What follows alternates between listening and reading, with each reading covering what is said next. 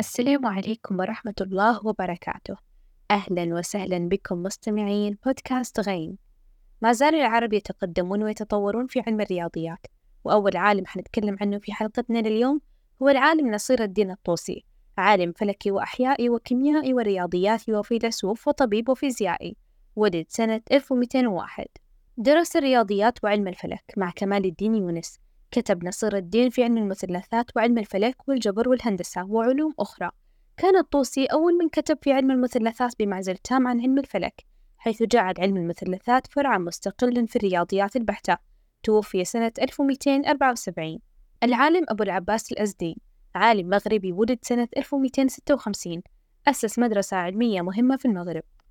أكسبه اشتغاله بالرياضيات شهرة عظيمة بين معاصريه واشتهر أيضا بالاعتماد على الأرقام الهندية والأرقام العربية بالجوانب التطبيقية في علم الحساب. جاء في دائرة المعارف الإسلامية أنه تفوق على من سبقه من علماء الإسلام في الشرق في علوم الرياضيات وخاصة في حساب الكسور. ترك لنا العديد من المؤلفات بلغ عددها 82 مؤلف كان أكثرها في علم الحساب والرياضيات والهندسة والجبر والفلك توفي سنة 1321 العالم ابن اللجائي ولد سنة 1300 اشتغل بعلم الفلك والرياضيات وجاء عن ابن قنفذ كان للجاء آية في فنونه ومن بعض أعماله أنه اخترع استغلابا ملصوقا بالجدار والماء يدير شبكته فيأتي الناظر فينظر إلى ارتفاع الشمس وكم مضى من النهار وكذلك ينظر إلى ارتفاع الكواكب بالليل. توفي سنة 1371 العالم ابن الهائم ولد بمصر سنة 1352 ترك مؤلفات قيمة منها رسالة اللمع في الحساب ومرشد الطالب إلى أسنى المطالب وقصيدة من 59 بيت من الشعر في علم الجبر توفي في القدس سنة 1414 العالم ابن حمزة المغربي. ولد سنة 1554 من العلماء البارزين في علم الرياضيات. أحسن أبوه تعليمه وتأديبه طوال فترة نشأته وعرف بالنزاهة العلمية وبعلم الحساب. كان من العلماء الذين يتحرون الدقة والصدق في الكتابة والأمانة في النقل.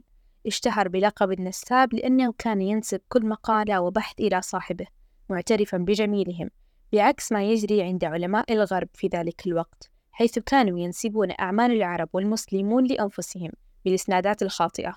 وكان ابن حمزة من المحبين للترجمة والتأليف. ابن حمزة هو مؤسس علم ووضع حجر الأساس لعلم اللوغاريتمات ووضع الأساس لهذا العلم بسبب اهتمامه البالغ بالمتواليات العددية والهندسية والتوافقية.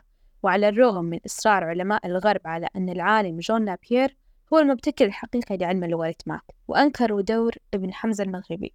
فاختراع علم اللوغاريتمات من نصيب ابن حمزة وأما جون نابير وبورجي فاعتبروا متواليات أخرى هندسية وعددية غير التي ذكرها ابن حمزة ولكنهم طبقوا عليها نظرية ابن حمزة المغربي التي كانت أقرب للوصول إلى كشف الابتكار. حل ابن حمزة مسألة هندية عجز علماء الهند عن حلها.